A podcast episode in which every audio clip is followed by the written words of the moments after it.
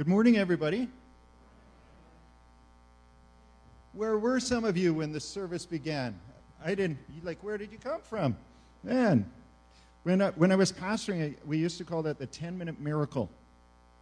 Um, it's like, is anybody going to be here? And then you look ten minutes later, and wow, where'd they come from? So it's good to see you, and good to be with you today.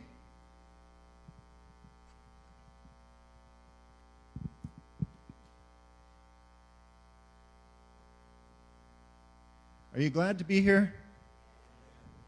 Why? It's a good day to be here. Right on, Corey. I agree. Mark, why are you glad to be here? Yeah. There, there's something about gathering together, right? Don't you love that God hasn't asked us to be Lone Ranger Christians and just kind of do our own thing? And no, we, there's this power in community and being together. Um, sometimes we just need to say to the devil, no, I'm going anyways, just to make a statement that I'm not doing life alone. Um, anyways, it's good to be here. Um, this is one of our favorite churches in the whole world, and Cheryl and I love the opportunities that we have to um, come and be with you. This is our... Um, It's kind of an unusual stretch of, of ministry for Cheryl and I. Um, incidentally, the we we work with our A C O P churches. A C O P is an acronym for yeah, A C O P, Apostolic Church of Pentecost. We had a retired R C M P officer in the last uh, church we were in who said, A C O P, hmm, this is sounding familiar. Um, But the Apostolic Church of Pentecost, this church is part of a of a, a family of churches across Canada of about one hundred twenty or one hundred thirty, depending how you count them, and um, and and then about fourteen hundred churches around the globe that this church is part of and a family of. And I know that sometimes when we're operating in a in a local community and focused on the local community, sometimes we can ju- just forget that God's also put us in a big family. So just know that we're glad that you're in the big A C O P family. Very glad. Um, it's a little bit of an unusual season for us. We're doing four ordinations in a row. Um, two weeks ago we were in, where were we two weeks ago? I was in Elmer, Ontario. Everyone knows where Elmer is, right? You know, where's that? It's just left of nowhere. Um, no, it's kind of it, it's kind of straight, about a half an hour out of London, Ontario. That kind of gives you some proximity.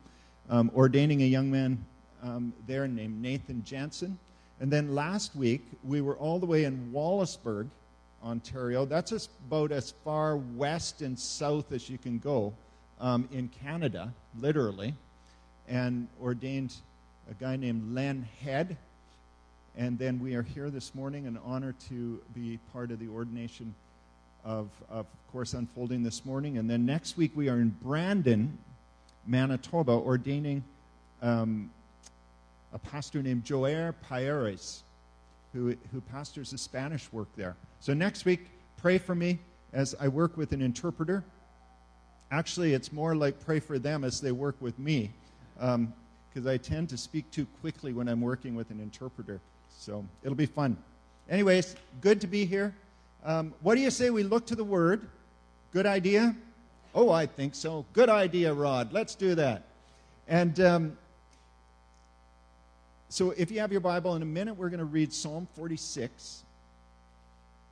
Some of you are turning there frantically. Some of you are turning on your phones frantically. Um, I like either one. God is not intimidated by the way His word is delivered. It's the fact that it is delivered. So whatever you need to do to find the word, find it. That's a good thing. Um, I wonder if we could get... Oh, look at that. You guys are reading my mind. Um, while you're turning there, let me just share a quick happenstance that happened to Cheryl and myself a few years ago. Um, we, had, we had taken a, a few weeks of holidays, and, and we're touring around the New England states. That's kind of that northeast corner of the U S Massachusetts and New Hampshire and all those interesting little places up there. And we were just touring around. And one day we, and we really didn't have an agenda, but one day we, we happened to see, hey, we are close, close to Plymouth Rock. And I said to Cheryl, I've heard of Plymouth Rock. I learned about Plymouth Rock in social studies in what, about grade five or so? Anybody heard of Plymouth Rock? Okay, we are with very educated people here. We all were in social studies together at some point, perhaps. Um, when, when I took social studies, we learned that Plymouth Rock was, was the original Plymouth Rock was a large rock um, in Massachusetts where the original pilgrims who arrived in North America in um, seventeen forty-one or, or thereabouts. Sorry, I got the date right, wrong. What was it? In sixteen twenty. So the pilgrims arrived on the Mayflower. There's a little model of the Mayflower. When they arrived in North America in sixteen twenty, apparently they, they anchored off the coast of Massachusetts and stepped off onto a large rock. And And, and, and, and that was their entry into North America. And we thought, this will be fun to go to. And so we went to Plymouth Rock, and, and we found, we, the next slide, please. We, we found it's become quite a tourist attraction. Um, the, the one on the bottom, you can see, is kind of an open-aired building. And inside is the rock that is on the top. And you can see it's inscribed with sixteen twenty. Um, which is the original rock that the pilgrims stepped out onto. And it, it's kind of fun because over a million visitors a year visit this spot in order to see the original rock that the pilgrims stepped out onto. Or was it? We approached that little white pillared place, and there happened to be a park ranger who was talking. And as he talked, he said, some of you are here believing that this is the original rock that the pilgrims stepped out onto. And we're like, yeah. And he's like, well, that's a myth that we've been propagating for four hundred years. Sure brings the tourists in. And we're like, well, it worked for us, I guess. Um, he went on and explained why it wasn't the original rock. And they just happened to drag it out of the, out of the ocean. It was convenient, and they set it up as a, a tourist attraction. And I was a little bit disappointed.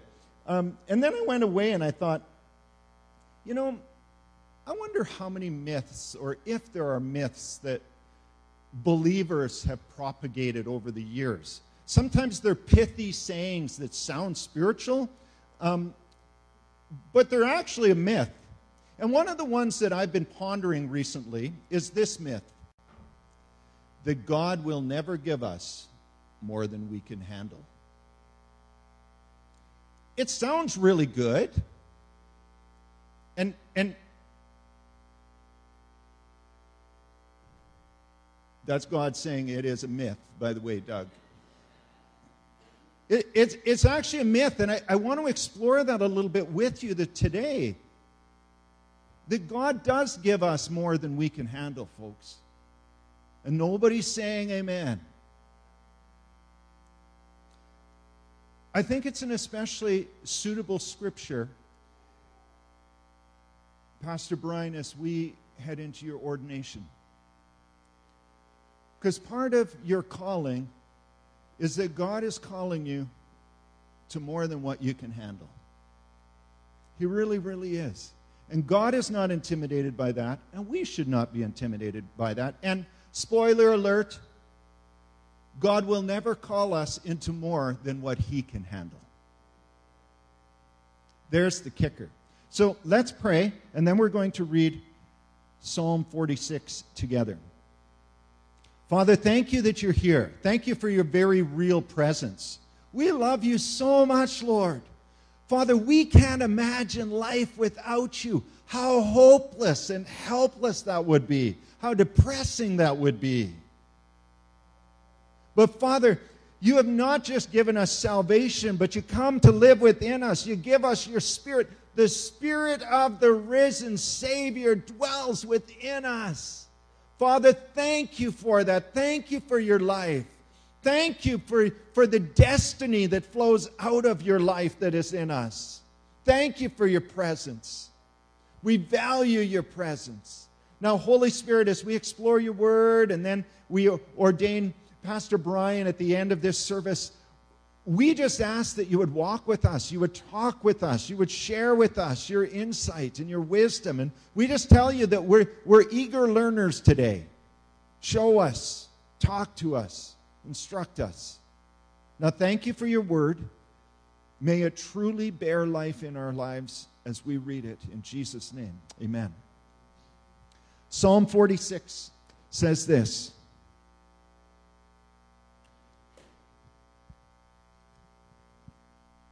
God is our refuge and strength, a very present help in trouble. And therefore, when we read therefore, we see why it's therefore. It's there.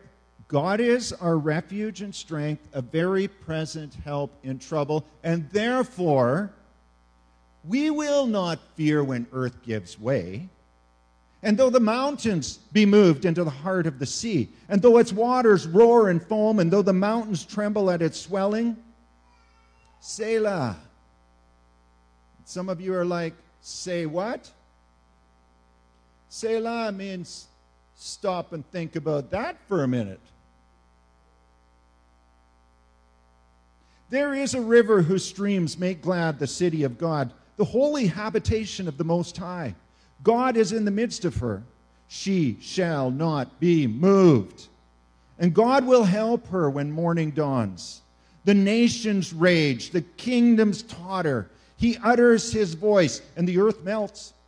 The Lord of hosts is with us. The God of Jacob is our fortress. Selah. Ha ha. It's good. Think about that.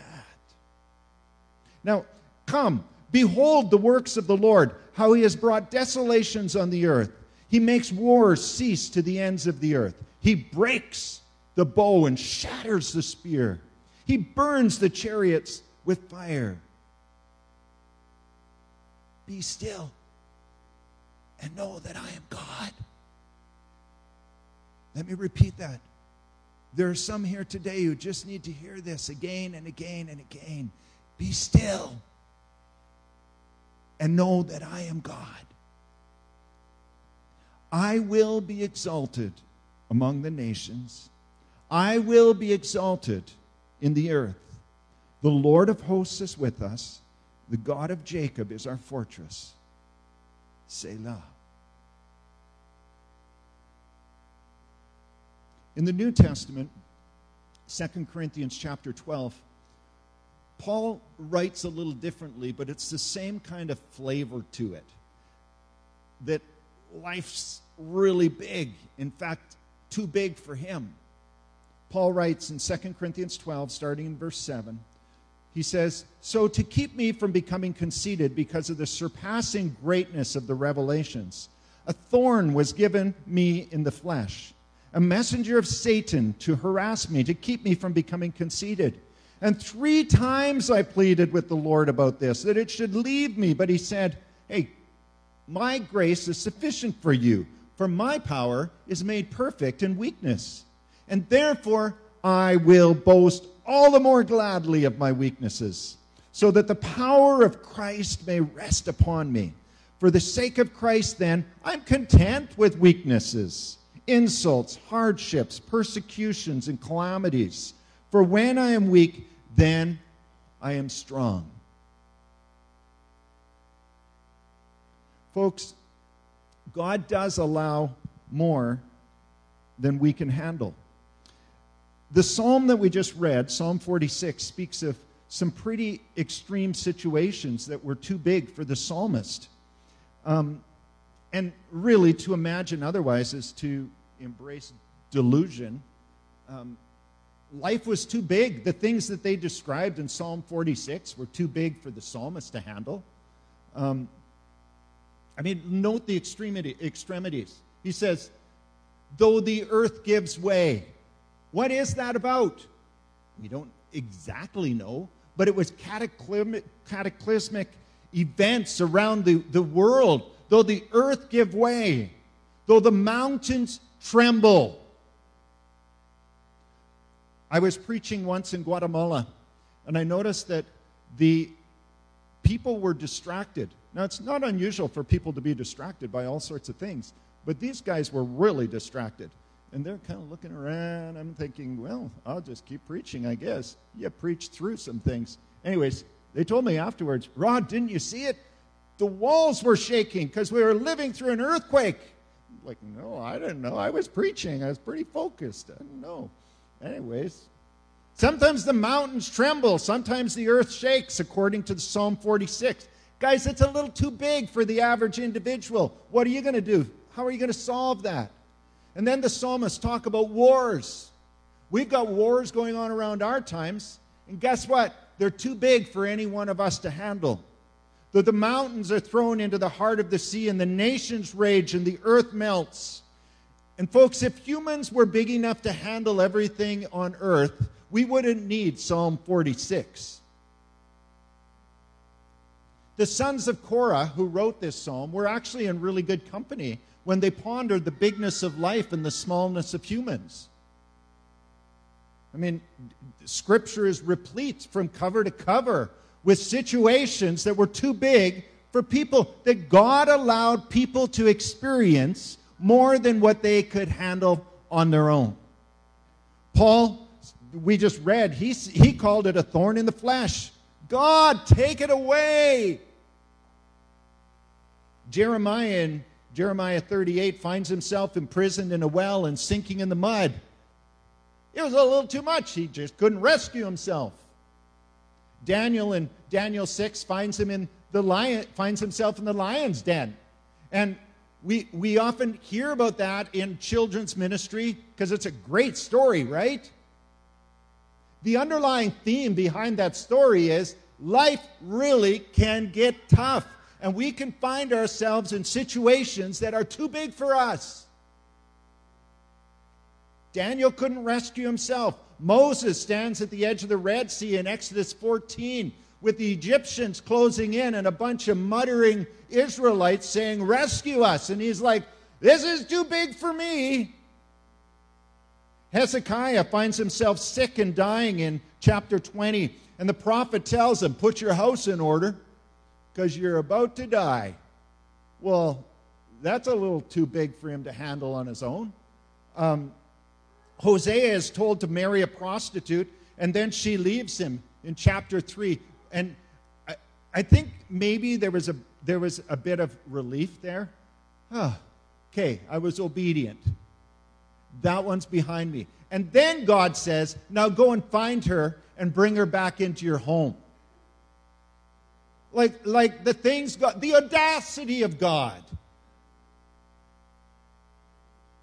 In the New Testament, John chapter nineteen, we find Mary watching her son die.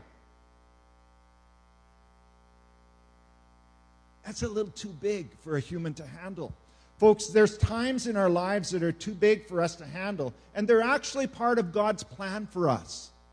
Whether it's times of death or sickness or divorce or separation, many here have experienced the sting of divorce and separation.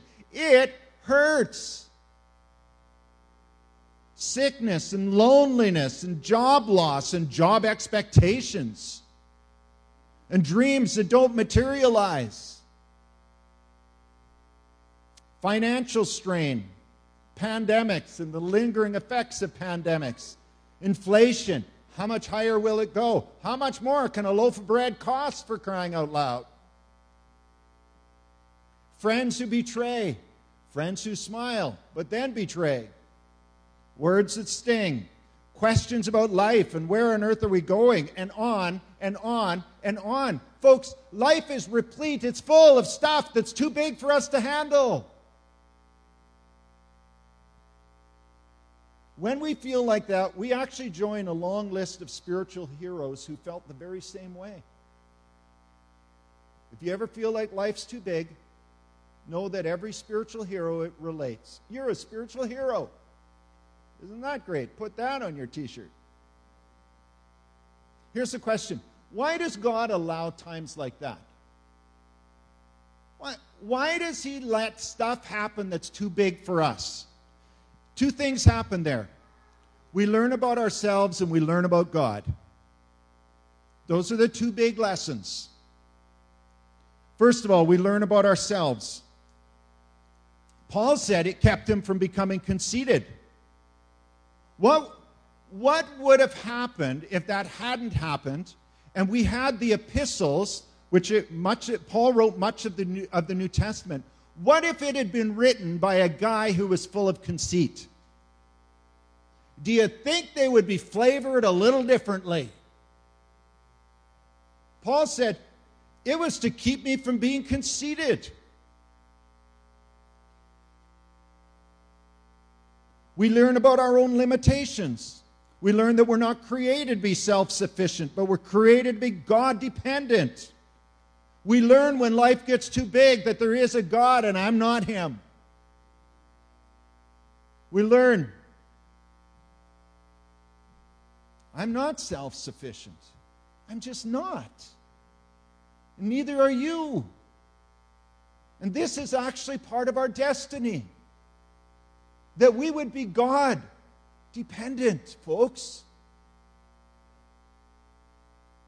We live in a world that constantly reinforces self-sufficiency, and increasingly, as a nation moves away from God, what is emphasized is self-sufficiency. We hear increasingly phrases like, pursue your dreams and just go after them, and anything is possible if you work hard enough. No, it's not. When I was a kid and in my teenage years, um, my big dream was to be a jockey in the Kentucky Derby. Yep.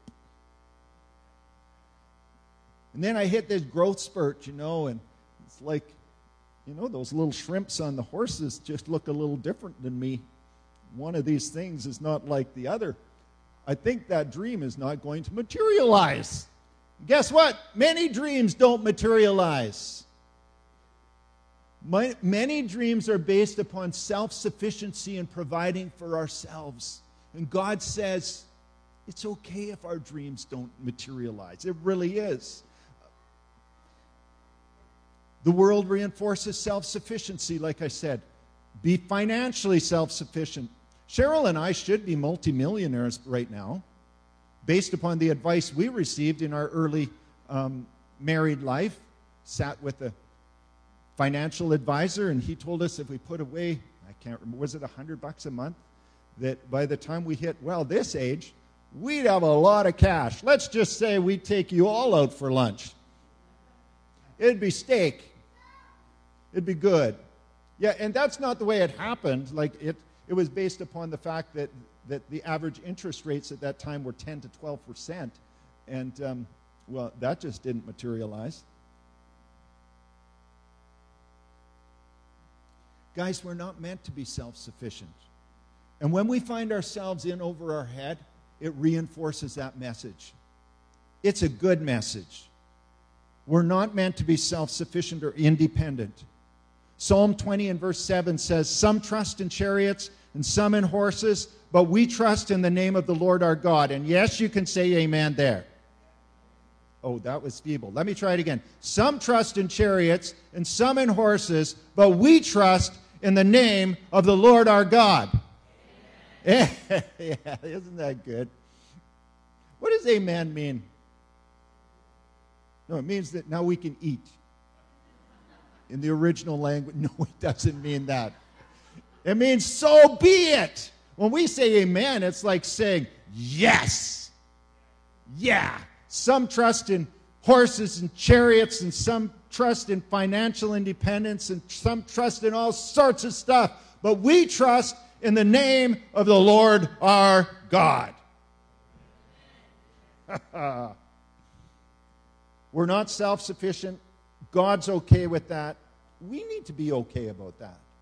Folks, when we are in over our heads, we also learn about God. That God is our refuge and strength and a very present help in trouble. He's completely in charge. He makes wars to cease. And amidst it all, he says, Rod, pick up your stool, sit down, and be still, and know that I am God. Selah. But God, I should be doing this and pursuing there, and I got to overcome this problem because it's too big for me. Rod, be still and know that I am God.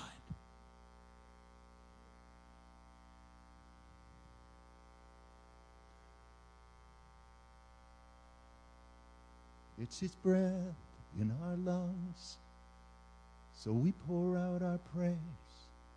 Pour out our praise.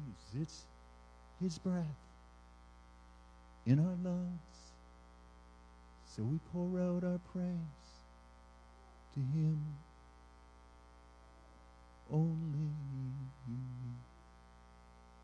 Great is our God. See, we proclaim this stuff. Great is our God, great is our God, great is our God. But we truly learn it when life, when we feel in over our heads. You know where, you know where I learned about God's financial provision?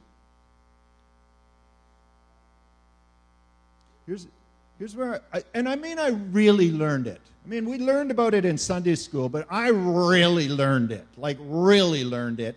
Um, a few years into our pastoral ministry, and we were pastoring a church that just went through some tough times financially. And overnight, our salary was cut about forty percent. And we had, we had little kids and a mortgage. And I remember coming home, and Cheryl and I holding each other and crying and going, I don't know how this is going to work. With this.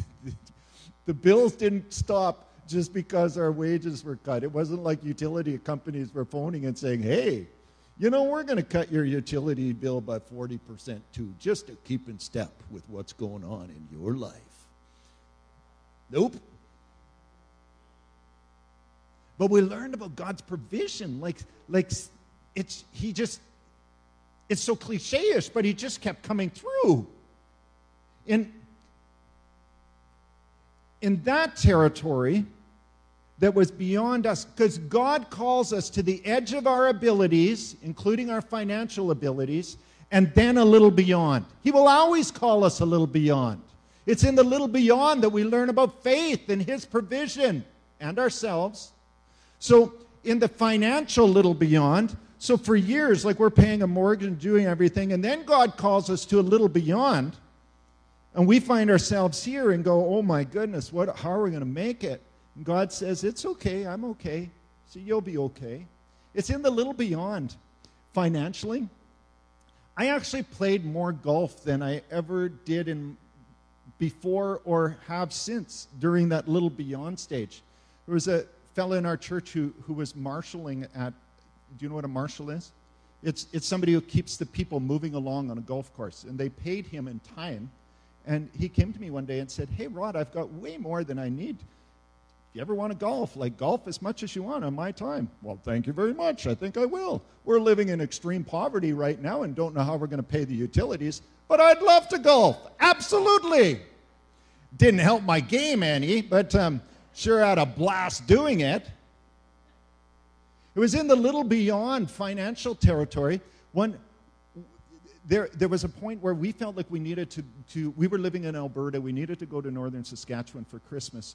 Um, my mom was going through some extreme difficulties, um, some, base, some family upheaval happening. Anybody ever lived through family upheaval? Okay, so we felt like we needed to go home and support my mom for, at Christmas time. But guess what? Do you remember it's the little beyond territory? And it's like, it's a really good idea, but we don't have any money to travel. Um, but both Cheryl and I felt like we, that God was just going to provide. So we, so... We, we were watching for a check in the mail or unexpected cash. We were, we were going to leave right after the last um, Sunday service before Christmas, so whatever date it was, twenty-second, twenty-third, whatever it was. And, and we just, we, we, it's Saturday night. We're, we're planning to leave Sunday.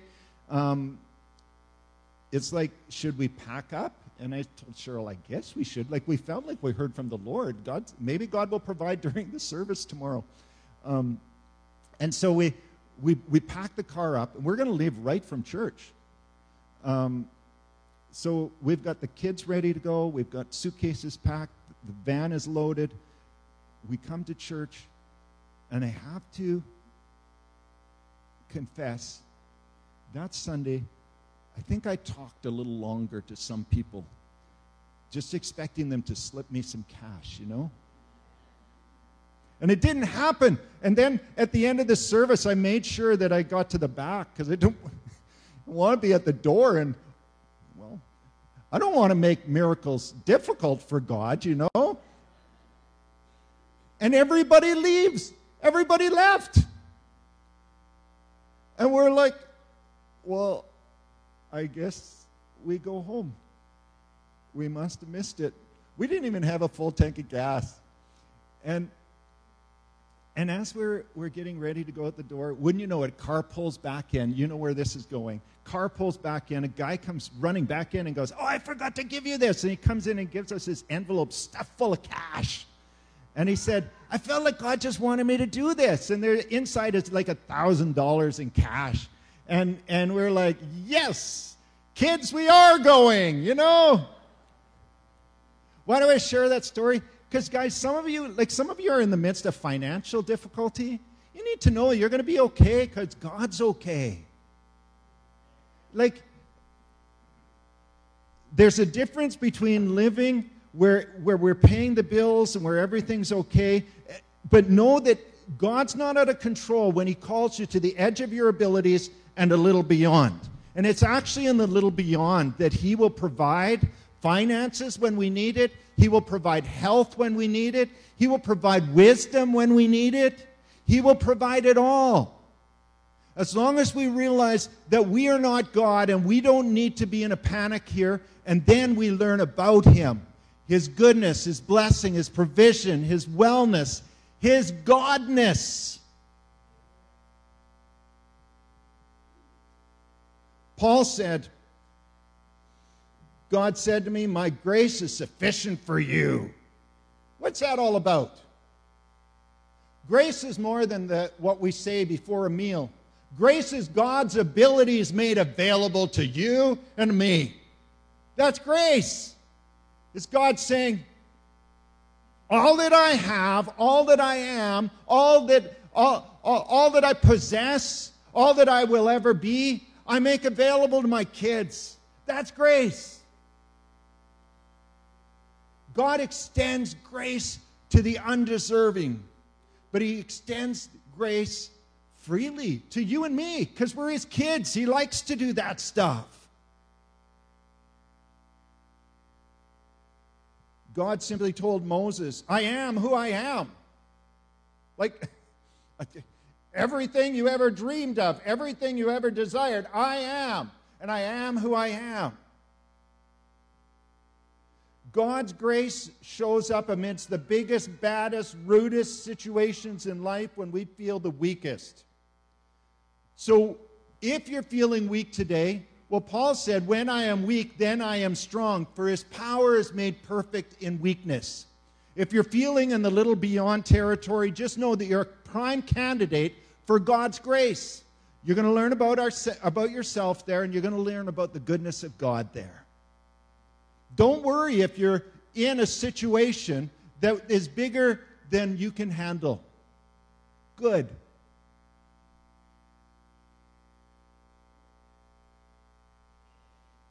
I want us to watch a little commercial. It's like, what? We were only going to watch commercials when we got home. You weren't. You were going to fast forward through them. I know you. Um, I, I saw this commercial a few years ago. It's a Skechers commercial. Don't play it yet. Press the pause. Go back to the beginning. Skechers is a shoe company, in case you didn't know that. And um, I think it's an amazing picture of grace. And in the sound booth, I think we're going to play it twice, okay? So when we play it through, then we're going to go back and play it once more because it's pretty quick. Are you ready to see grace in action? Yeah, just just work with me, folks. There we go. Okay, here we go. Hit it. While spry and agile, the young gazelle is no match for the raw speed of the magnificent cheetah. outfit a human with a pair of Skechers Go Run two running shoes, and you never know what might happen.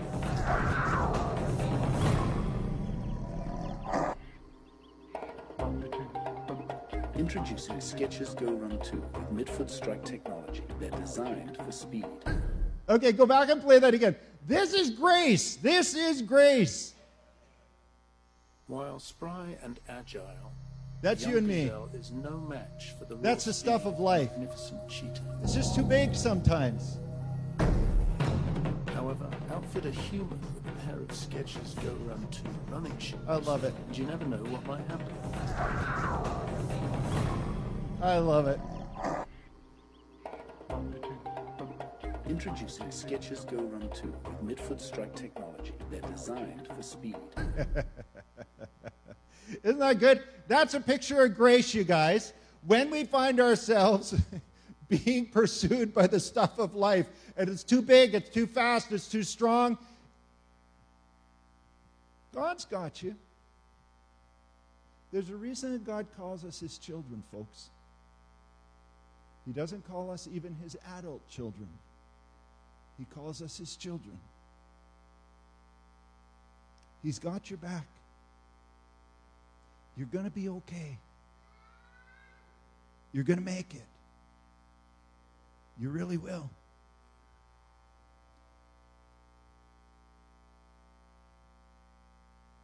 How do I know that? I experience that daily.